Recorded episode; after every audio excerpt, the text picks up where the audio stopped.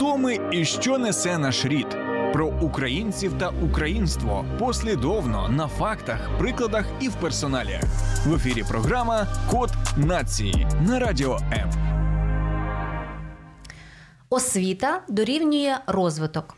І поширена фраза Діти наше майбутнє не лірика і не абстракція, а раціональний підхід до бачення розвитку країни.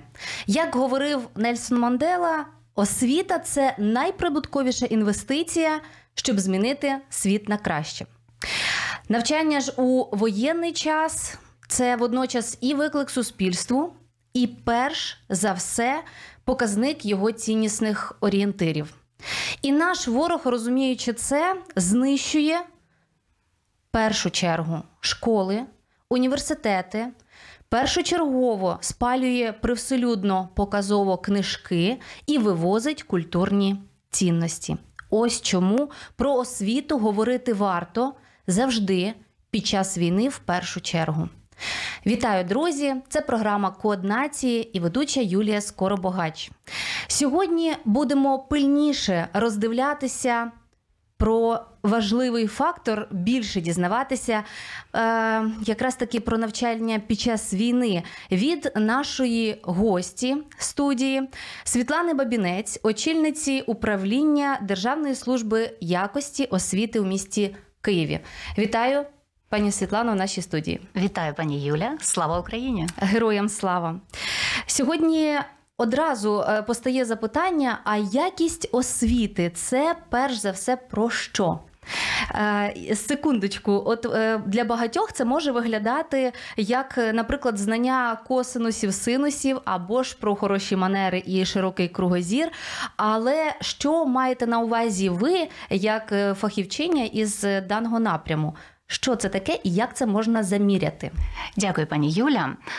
Якість освіти в першу чергу це не тільки знання, які отримає дитина в школі, учень чи учениця в школі, а це вміння і навички, які вона може застосувати на практиці і використати це у житті. Як вона може знайти спільну мову із своїми однолітками? Як вона може знайти спільну мову в тому середовищі, де вона перебуває? Ось це ці м'які навички, які сьогодні дитина має здобувати в школі. Ось це для мене в першу чергу якість освіти. Як вона може застосувати ці знання на практиці? А про що якість освіти для вас? І як ви гадаєте, чи достатньо сьогодні дітям того навчання, яке їм дає загальнонаціональна освітня система? Пишіть свої коментарі, запитання до нашої гості у наших соціальних мережах. Ми приєднаємось буквально за кілька секунд і, звісно, чекаємо дзвінків на нашу пряму лінію до студії. Долучайся до Радіо М у соціальних мережах: YouTube канал, Facebook сторінка, TikTok, Радіо М, Телеграм, Інстаграм, Радіо М.Ю.А.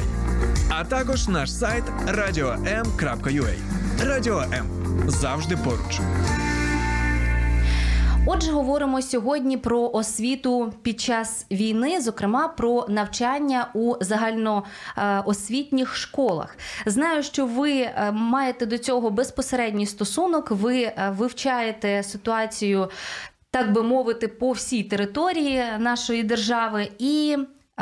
Хочеться одразу зрозуміти картинку. От загальна картинка, як на вас. Що ми маємо станом на сьогодні? Про що ми говоримо? Як про відправну точку, те, що маємо, от власне, станом на сьогоднішній день. Ми в умовах війни, чого ми навчилися, і що ми можемо вказувати своїм супер новим скілом або навичкою.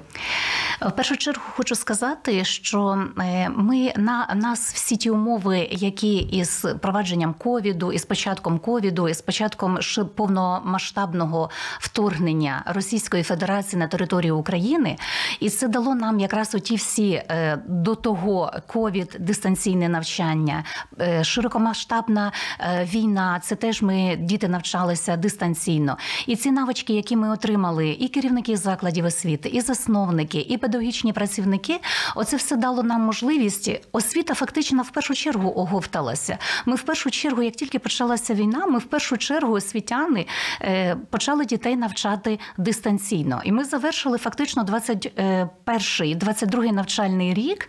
Ми завершили дистанційно. Якщо говорити, наприклад, про е, міста е, Сходу та півдня України, які були вже е, у великій, в глибокій окупації, то е, Наші е, педагогічні працівники, керівники закладів освіти тих регіонів, вони навіть для того, щоб е, ці заклади освіти не перевести під е, навчання під програми російські, вони навіть завершили достроково навчальний рік, видали дітям свідоцтва про навчання, і фактично уже далі на рівні держави думали, що з дітками робити і як працювати з дітьми.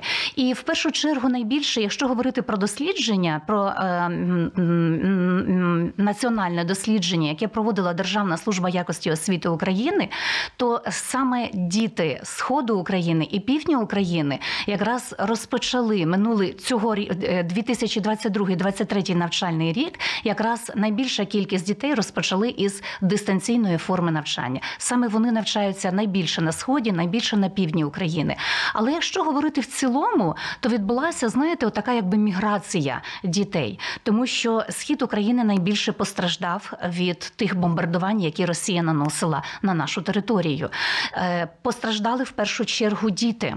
Е, Ми маємо, ми говоримо сьогодні не тільки школи, які постраждали, не тільки книжки спалює Росія.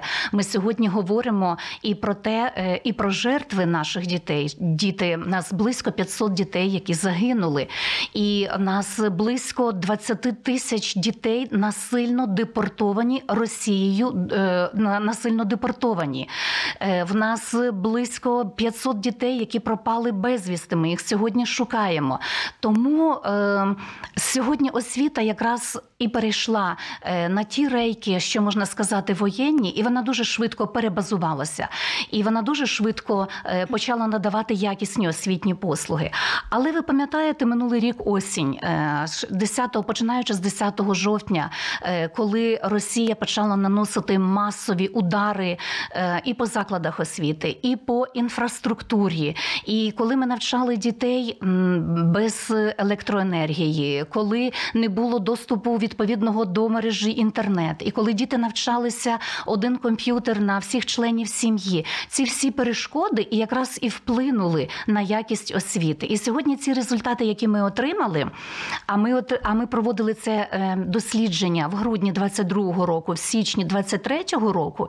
І для нас дуже важливо було перше, ми хотіли дізнатися про контингент учнів, що з ним, де наші діти, як вони, де вони перебувають, як вони навчаються, чого їх треба вчити, бо це наше майбутнє. Вони повернуться в Україну, особливо ці діти, які перебувають за кордоном. Ми маємо знати, де ці діти. Ми маємо знати про і дітей, які сьогодні насильно депортовані, бо вони повернуться в Україну і вони будуть відбудовувати нашу економіку. Це наше з вами майбутнє цих діток. І е, коли ми говоримо і про педагогічних працівників, ми також повинні створити відповідні умови, щоб е, педагогічному працівнику комфортно було працювати, не дивлячись на, на ті умови, коли в нас над головою літають ракети, дрони, шахіди і так далі.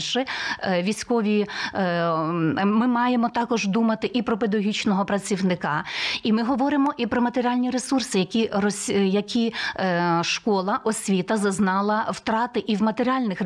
Це знищені школи, це знищені е, інформаційно-комп'ютерне забезпечення. Особливо це стосується шкіл сходу чи півдня України. Тому е, е, зараз ми маємо цим дослідженням. Ми бачимо нашу фактичну оцю вихідну точку.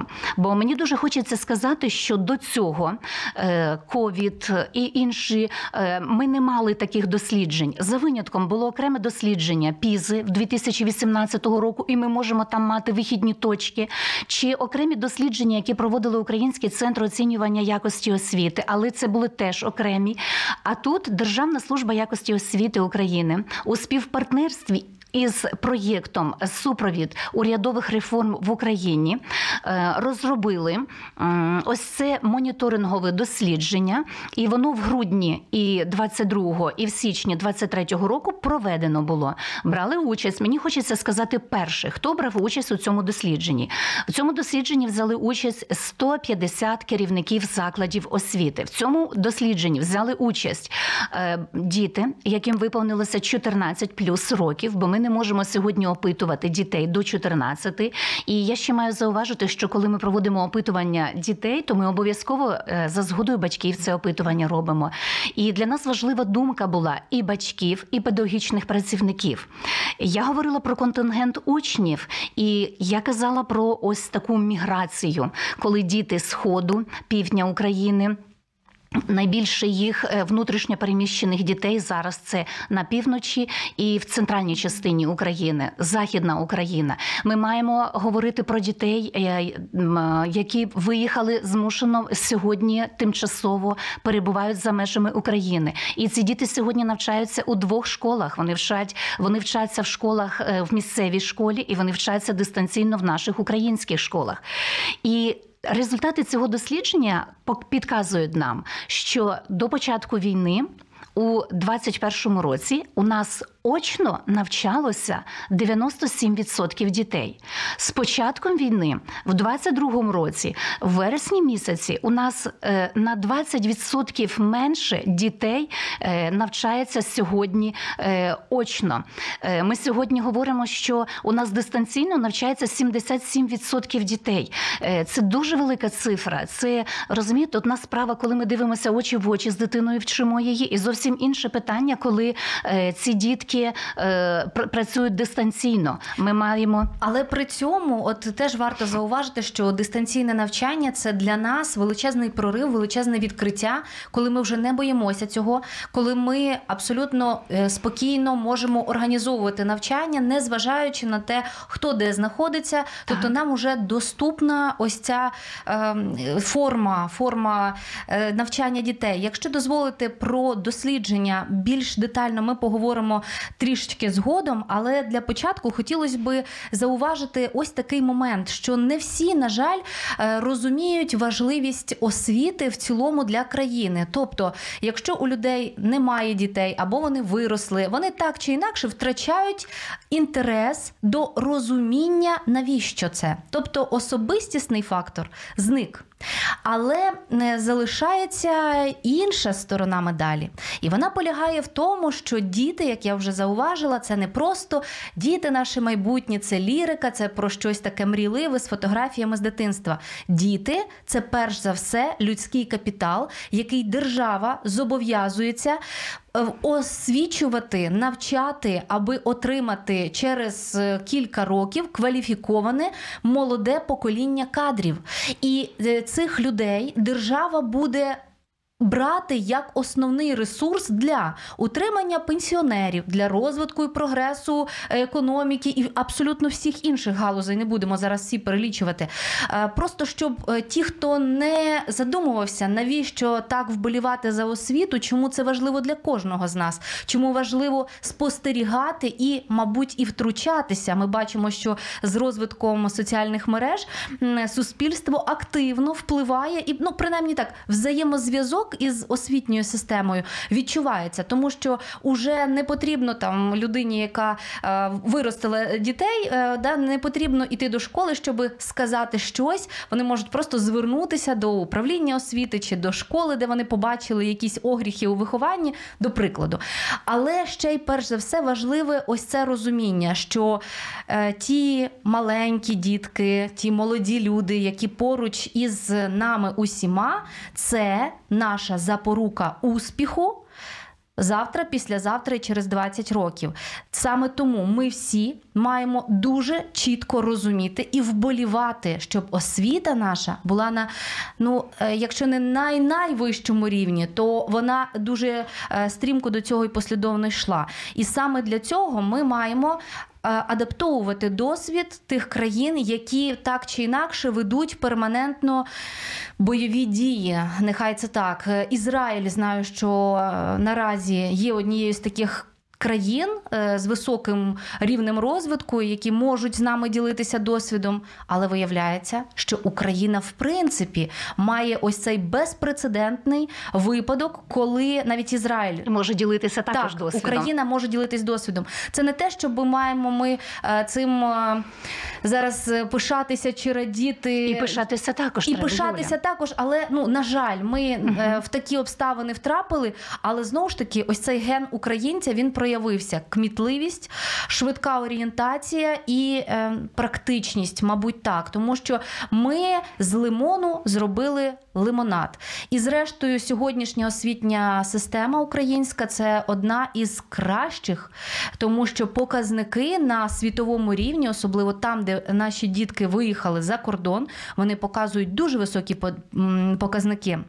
Освіченості вони е, показують не лише адаптивність, як і будь-яка дитина в їхньому віці, а вони показують уже знання мов, е, вони е, розуміють цінності кожної держави, і саме тому Європа дуже е, не проти, коли до неї вливаються ось такі молоді люди. Але наше завдання з вами повернути їх.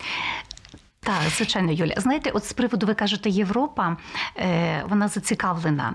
І я вам маю сказати, от 24 лютого початок широкомасштабного повномасштабного вторгнення, і буквально за днів 3-4 я зайшла на веб-сайт управління е, освіти міста Варшави, кураторіум освіти міста Варшави і. Подивилася, що у них, як у них це е, там на, налагоджено. І мене дуже приємно вразило і здивувало. Тривав четвертий-п'ятий день війни в Україні. Сайт управління освіти Варшави українською мовою. Так. На сайті повна навігація, як працювати з дітками початкової школи, як працювати. е, Вчителям е, польським е, з дітьми і керівникам закладів освіти, як працювати з дітками початкової, базової, старшої школи, як надати психолого-педагогічну допомогу, медичну допомогу, повна навігація. Я була страшенно цьому здивована. І знаєте, е, якось пройшов певний період часу. Я все-таки спостерігала за поляками, бо вони найбільш прихильні були до нас. Вони відчинили двері і взяли і допомогли нашим молодим мамам і сім'ям з дітьми, відкрили над ними парасольку і допомогли їм адаптуватися на певний період часу. А деякі і до сьогодні там перебувають, бо це безпечне місце станом на сьогодні. І знаєте, коли приїхав е, їхній міністр освіти Польщі е, і брав участь у нас на серпневій конференції і вислів. Ми не хочемо забрати ваших дітей. Ми хочемо, щоб вони повернулися до вас в Україну. Ми хочемо зберегти їхнє життя і здоров'я, їхнє життя психологічне, їхнє життя моральне, фізичне життя, надати їм освіту і щоб вони повернулися до вас в Україну і далі відбудовували Україну. Бо я собі розумію, що кожен із нас наближається до певного періоду, коли нам потрібна буде пенсія, коли ми будемо е, ну будемо Звичайні життєві, звичайні етапи. життєві етапи. А в нас буде так, що може так трапитися. Ми, ми уже сьогодні соціологи говорять про те, що в нас народжуваність падає. А як вона може зростати, коли у нас в країні війна, коли за плечами в молодих сім'ях багато незрозумілого, коли люди відкладають ось цей етап народження дитини, коли вони не розуміють, е, коли здорожчання відбувається. Тому е, і я от я дякую сьогодні і, і країнам Європи, усім країнам Європи, які відкрили двері, допомагають нашим, нашим діткам. І діти І не претендують на них. Ем, Що ви сказали, власне? Я, я тут важко сказати, чи не претендують. Ну, принаймні заявляють. Але заявляють на рівні держави про це. Так, це правда. І знаєте, мені е, дуже приємно е, сказати про наших дітей за кордоном. Ми мали певні ось такі роботи в фокус-групах із вчителями, які там за кордоном, і вони працюють в наших школах дистанційно, і вони там паралельно працюють в наших українських недільних школах. І ви знаєте, і от вони говорять про те, що діти наші українські це дуже хороша візитна картка. І якщо ми говоримо про журналістику як е, зброю, коли ми могли розказати про Україну, про те, що вона сьогодні потерпає від нашого сусіда, е, то діти, які переїхали туди в Європу, вони якраз це теж там роблять. Вони це наша візитна картка України, яка дуже добре розказує, як там це все відбувається. І знаєте, от е, про контингент дітей для нас це дуже важливо знати про кожну дитину, де вона. І оце дослідження якраз нам показує, яка кількість дітей навчається дистанційно і. Можна сказати, долає дві школи: одну європейську, одну в Україні. Чи навіть навчається дистанційно тут в Україні, ховаючись в укриттях, е, ховаючись, перебуваючи там е, ну в більш безпечних точках України. Для нас також важливо і педагоги, де вони сьогодні, чи всі вони залишилися в тих навчальних закладах, де вони працювали до початку війни. Е, яка, яка у них життєва ситуація? Чи як, як їм потрібна, яка їм потрібна психологічна підтримка, медична підтримка? Ми також про це е, допитували, розпитували педагогічних е, працівників, і е, це дослідження нам теж показало про контингент наших працівників педагогічних, про наші проблеми, проблеми в матеріально-технічному забезпеченні, проблеми в інформаційно-комунікаційному забезпеченні. Тому що якщо вчитель сьогодні не має комп'ютера, він не зможе провести урок. У нас іще сьогодні різні, от вчителі говорять, що ми сьогодні навчаємо всіх дітей, хто очно, хто змішано, хто дистанційно. Але чи всі діти мають можливість підключитися до цього уроку? І коли вже ми дивимося, що батьки говорять, батьки вже зовсім інше кажуть: не було можливості, не було інтернету, перебувала в укритті дитина, не мала можливості долучитися до навчання. І ми тут говоримо не тільки про освітні втрати, а ще й будемо говорити і про освітні розриви, коли е, між містом і селом, між е, хлопчиком і дівчинкою. Це також нам треба буде. е, Нам навіть не треба чекати закінчення війни. Ми уже зараз маємо напрацювати певну, і держава це робить. На рівні держави ми це робимо. Ми вже зараз маємо напрацювати певний стратегічний план дій, як це зробити, щоби, е, е, щоби дитина мала можливість навчатися. От я слухаю вас і пригадую слова Лариси Артюгіної. Це волонтерка з величезним досвідом. Вона, зокрема, в 2014-му долучила і мене в. ой, в Такій величезній когорті журналістів, митців, кіношників, які їхали на схід відбудовувати школи. І ось вона, я тоді здивувалася її абсолютній реалістичності, коли вона говорила, що перш за все треба відновлювати школи.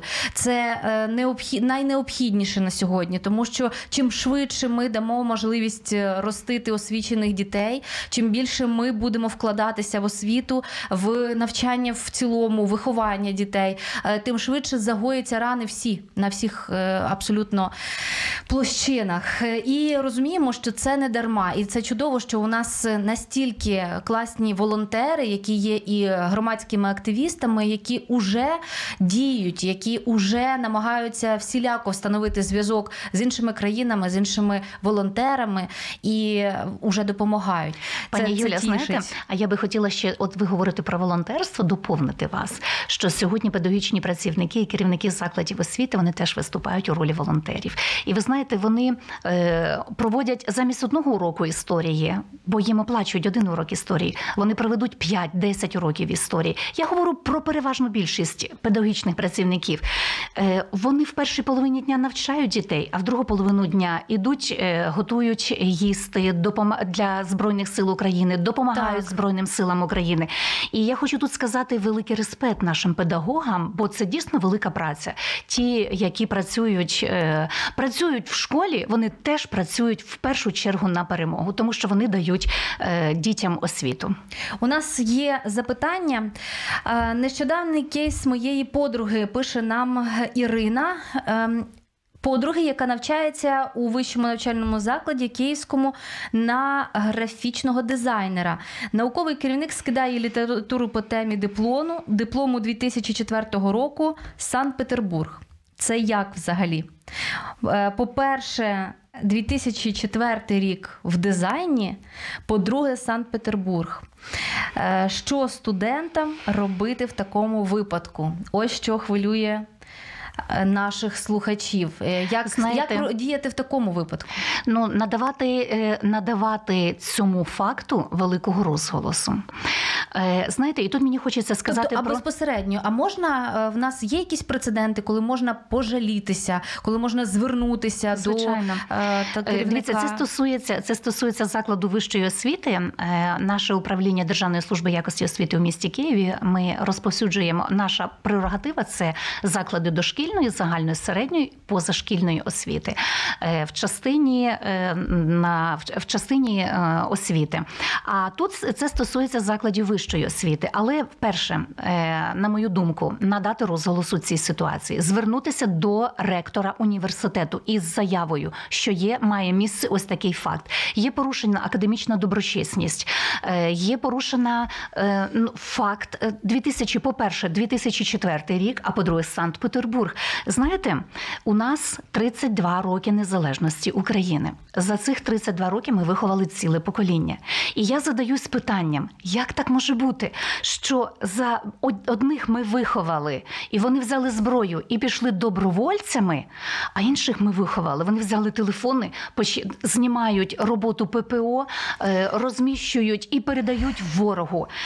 Е, м, Так. Розумієте, це громадянське суспільство. Воно не робиться одним днем. Над цим треба працювати. І це і дякуємо е, пані, яка сьогодні це озвучила. Але я вважаю, що вона не повинна на цьому зупинятися. А Має вона не бути зупиняється. Вона ще пише, що як на мене, в наших школярів вищий рівень знань.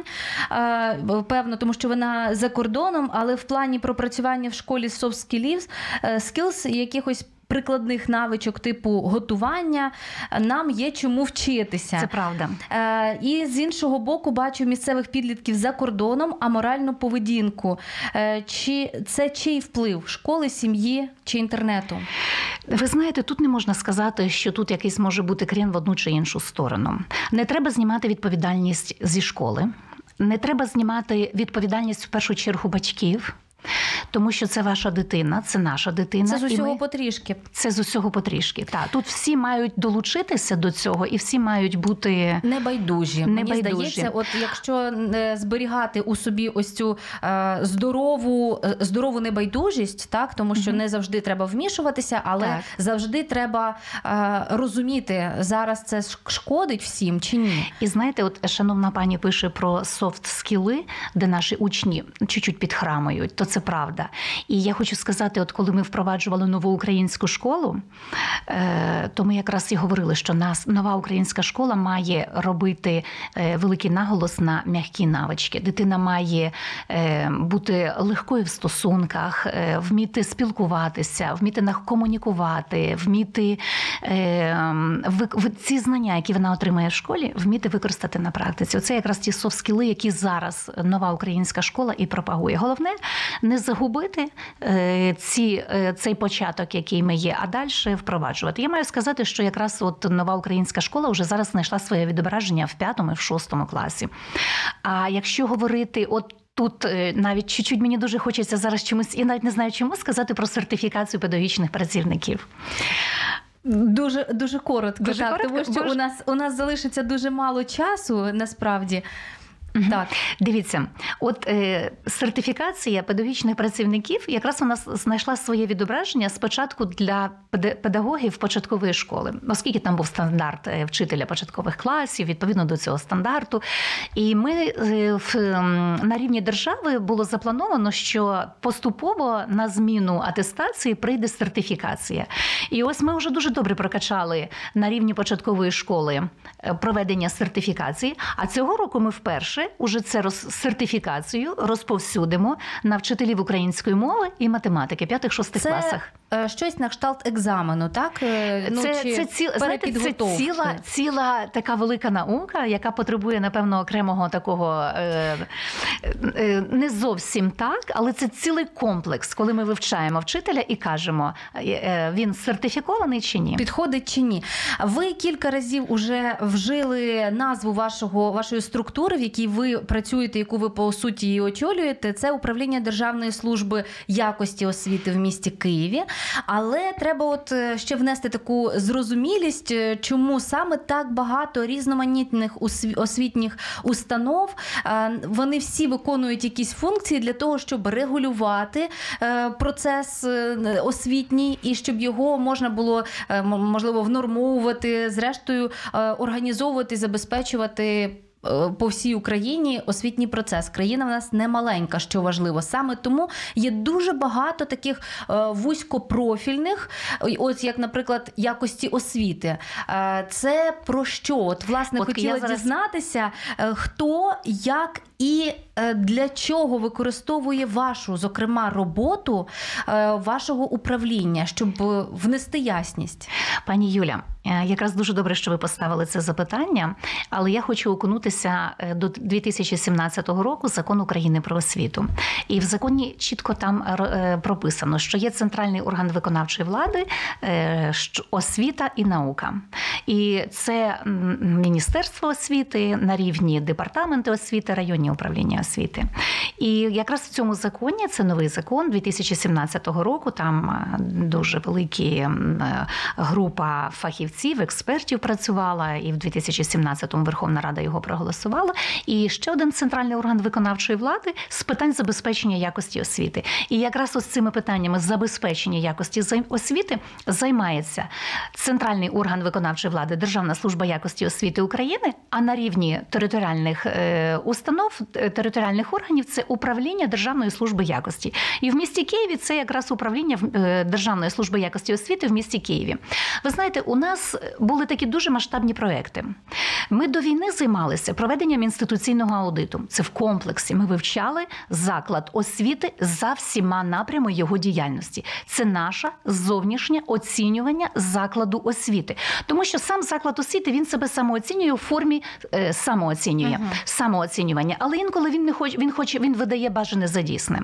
А, і так само може бути. Я не кажу, що це факт, але це може бути. І так само це може бути на рівні е, засновника закладу освіти. А ми є цією установою, яка яка проводить зовнішнє оцінювання закладу освіти. Ми проводимо державний нагляд контроль. І якщо ми проговоримо про інституційний аудит, то ми в комплексі вивчаємо заклад освіти. І Державна служба якості освіти прийшла на допомогу закладу освіти. Ми розробили е, вимоги, критерії, показники, за яким ми оцінюємо заклад освіти. Там ми враховуємо і думку учнів, і думку вчителів, і думку педагогів. І ми проводимо опитування із керівником закладу освіти. Ну і плюс іще це як державний нагляд контроль. Ми вивчаємо низку документів е, в закладі освіти. За результатами проходження цього інституційного аудиту заклад освіти отримує акт про свою діяльність, заклад освіти отримує висновки. І рекомендації у висновках зазначено, ми там все прописуємо: і сильні сторони, і слабкі сторони. І рекомендації Тобто це, це така е, анотація, я б сказала, Повністю. величезна. І всі, хто хочуть зробити, покращити е, якість своєї роботи, от знову ж таки, ви їм в цьому Ми їм в цьому допомагаємо. Це, але це буде в поза. Якщо бачите, знову ж таки, ми маємо тепер маємо сказати плановий інституційний аудит, бо є план роботи, який затверджує державна служба, і позаплановий інституційний аудит. От ви керівник закладу освіти, вас ви в плані в 29-му році на інституційний аудит, але ви хочете вже знати. І ви пишете заяву, бо законом передбачено, що ви можете виступити ініціатором, і ми до вас приходимо і проводимо позаплановий інституційний аудит. І ми вам повністю надаємо документ про діяльність вашого закладу освіти. Але в зв'язку з війною у нас ці проекти поставлені на паузу. І всі державні нагляди контролі постановою Кабінету міністрів України, указом президента під час воєнного стану ми ці речі проводити не можемо. Ми надаємо консультації закладу освіти. Ми говоримо, як здійснити самооцінювання. Ми зараз через інформаційну аналітичну систему Евалует розказуємо закладам освіти, як здійснити самооцінювання закладу, як провести, чого бо чого не боятися, чому не треба боятися, як підготуватися до інституційного аудиту. І для нас дуже важливо. Ми говорили з вами про волонтерство і казали, що вчителі волонтерять. І знаєте, е, ну тому що війна у нас в країні. Ми ми допомагаємо сьогодні державі, і ми наближаємо перемогу. І за ось от такими речами, які не зовсім властиві вчителю, е, я боюся, щоб ми не загубили якість освіти. І тому якраз ми є ці, цією установою, коли ми розказуємо, от зараз закінчується навчальний е, рік, ми розказуємо, як здійснити оцінювання учнів. Словом, тримаєте у фокусі саме якість освіти. Так. Ми повернемося е, уже зрозуміло, власне, із спрямуванням самої установи, але повернемося до дослідження. В нас залишилося е, зовсім небагато часу, але важливо розуміти певні моменти. Я думаю, що вони хвилюють навіть тих, хто не вчиться зараз. Розуміти, е, які є. Чи є прогалини у е, знаннях наших школярів, і як їх можна надолужити? Чи е, власне ви отримали ці результати дослідження, які ви проводили, як ви згадували вже там у співпраці е, кількох структур? Чи визначилися, як саме мусить діяти тепер держава і всі, всі долучені до освітнього процесу, щоб виправити вчасно? Знаєте, це дослідження, яке ми проводили, е, це як до нас прийшов пацієнт в медичний заклад, і йому треба поставити для того, щоб його лікувати, йому треба поставити діагноз. Отак само і таку функцію виконувало це дослідження для того, щоб зрозуміти, де ми знаходимося, е, яка система освіти у нас під час війни. Нам треба було провести це дослідження, щоб поставити діагноз і зрозуміти, як нам виходити із цієї ситуації. Е, Отже, ми провели це дослідження, і для нас дуже важливо було, я вже говорила, і на цьому дуже багато акцентувала увагу про контингент учнів, де вони, що вони, як вони навчаються, як змінилася форма навчання. І з е, очної форми перейшли в основному більшість на дистанційну. Е, Центр і північ е, це більшості змішана форма навчання. Нам важливо знати про наших педагогічних працівників. Вони теж мають, якщо вони за кордоном, вони теж мають повернутися в Україну. Якщо вони тут, то ми маємо також їм створити відповідні певні умови. І держава вже це робить. Я не кажу, що ми там виконали в повному обсязі, але е, ми маємо забезпечити вчителя, особливо який працює дистанційно. Ми маємо забезпечити його е, гаджетами, щоб він міг надавати освіту, міг навчати. Е, Ми маємо школам сьогодні з великою розуміння з великим розумінням поставитися до те, до того, що школа має мати хороший Wi-Fi, можливо, навіть оптоволокно, хороший доступ до інтернету. Бо якщо багато вчителів зі школи працює, то щоб цей інтернет не впав. Якщо дитина працює вдома, то для нас це теж важливо, чи має дитина вдома цей комп'ютер, бо в, сім'ї може бути не одна дитина, а декілька дітей. Тому ми також цим дослідженням розуміємо, що є в нас заклади освіти, які повністю вщент знищені, що в нас немає підручників в закладах освіти, що в нас ми роз, ми це усвідомлюємо. Ми говоримо, і в нас є певні рекомендації на рівні держави, на рівні закладу освіти, на рівні засновника освіти. Що ми маємо зробити, які кроки ми маємо зробити, щоб принаймні зараз на цьому рівні покращувати е, якість освіти. Частину цих я вже зараз озвучила. Дякую вам дуже. І ось, власне, певно, що останнє запитання, яке ми встигаємо проговорити, це компенсація втрати часу в навчальному процесі. Це ось цей додатковий місяць, червень, який багато школярів, е, чи то всі школярі мають, е, аби надолужити щось, що вони не встигли у зв'язку із війною і переховуванням в бомбосховищах і все інше. Е, Яким чином розподілився час і чи вистачить його, от власне для того, щоб закрити усі ці прогалинки? Дивіться, пані Юлія, зразу хочу сказати про місяць червень. Е, Річ у тому, що е, з законодавством України визначено, що заклад освіти має м, 175 навчальних днів. Отже, дитина має бути в закладі освіти 175 навчальних днів і є календарно-тематичне планування. Відповідно до для кожної дитини є певна кількість годин, які вона має пройти в першому класі, в другому, в третьому, в одинадцятому, з української мови, з математики, з біології. І е, для того, щоб ось ці е, освітні е, розриви подолати, ми можемо перше, це можуть бути компенсаторні заходи, коли ми з дитиною додатково навчаємося. Це може бути самостійна робота, що і не дуже бажано робити, бо діти і так перевантажені. Але от уже тут вчитель включає сам свої механізми, і е, він дивиться, коли в нього ось цих 175 днів е, проходять, і не просто вони прийшли на календарику, ми їх викреслили. А ми е, якби маємо подивитися, надали ми дитині цю е, ці знання, ці вміння, ці навички, як вона може ними скористатися в житті, чи зможе вона ними скористатися в житті. І тому це не просто місяць червень із-за того, що в нас війна, це 175 днів, які визначені законодавством. І там нас сказано, що структура навчального року триває з 1 вересня по 30 червня.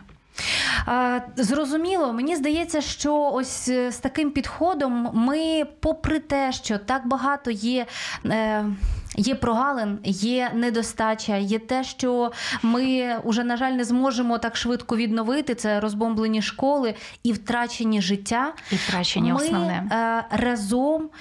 Докладаємо максимально багато зусиль, і вони показують себе, тому що на сьогодні показники, е, власне, і за першим е, півріччям е, досить високі, незважаючи на те, що діти можуть знаходитися в різних умовах, в різних країнах задовільні. Я бачу наскільки педагоги, ну бачу Я б навіть сказала добре.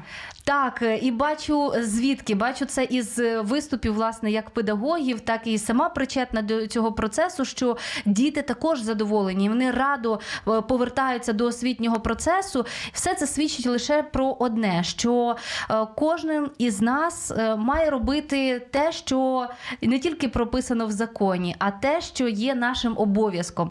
В даний момент вам навчати і тримати фокус на якості освіти, всім студентам і учням добросовісно навчатися, всім, хто до цього дотичний, підтримувати їх. І зрештою, ми просто матимемо успішну Україну, якої так прагнемо. І освітою нашою можна і треба пишатися, тому що це надзвичайний прорив, і сьогодні це підтвердить увесь світ. Дякую, що ви українці. Дякую, що ви пам'ятаєте про це в будь-якій країні світу, і що ви. Тримаєте фокус не лише на якості освіти, а на якості вашого українства. До зустрічі наступної п'ятниці. Пані Світлано, до зустрічі з вами також. Сподобався ефір? Є запитання або заперечення? Пиши радіом.ua